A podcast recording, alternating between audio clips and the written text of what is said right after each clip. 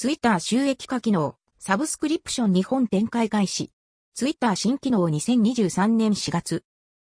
以前から話題に上っていたツイッターの収益化、機能サブスクリプション、スーパーフォローが日本でも展開開始しました。収益化にはいくつかの条件がありますが、以前はフォロワー1万人以上だったのが、現在は500人以上に変更となっています。ハードルがだいぶ下がったため、気になる方は、ツイッターサイドメニュー内のプロフェッショナルツール、または、設定とプライバシーから収益化をタップして申請してみてください。関連ツイート、サブスクライバー側。実際にサブスク登録してみました。サブスクライバー限定ツイートを引用リツイートすると、他社からはこう見えるぽい。このツイートは表示できません。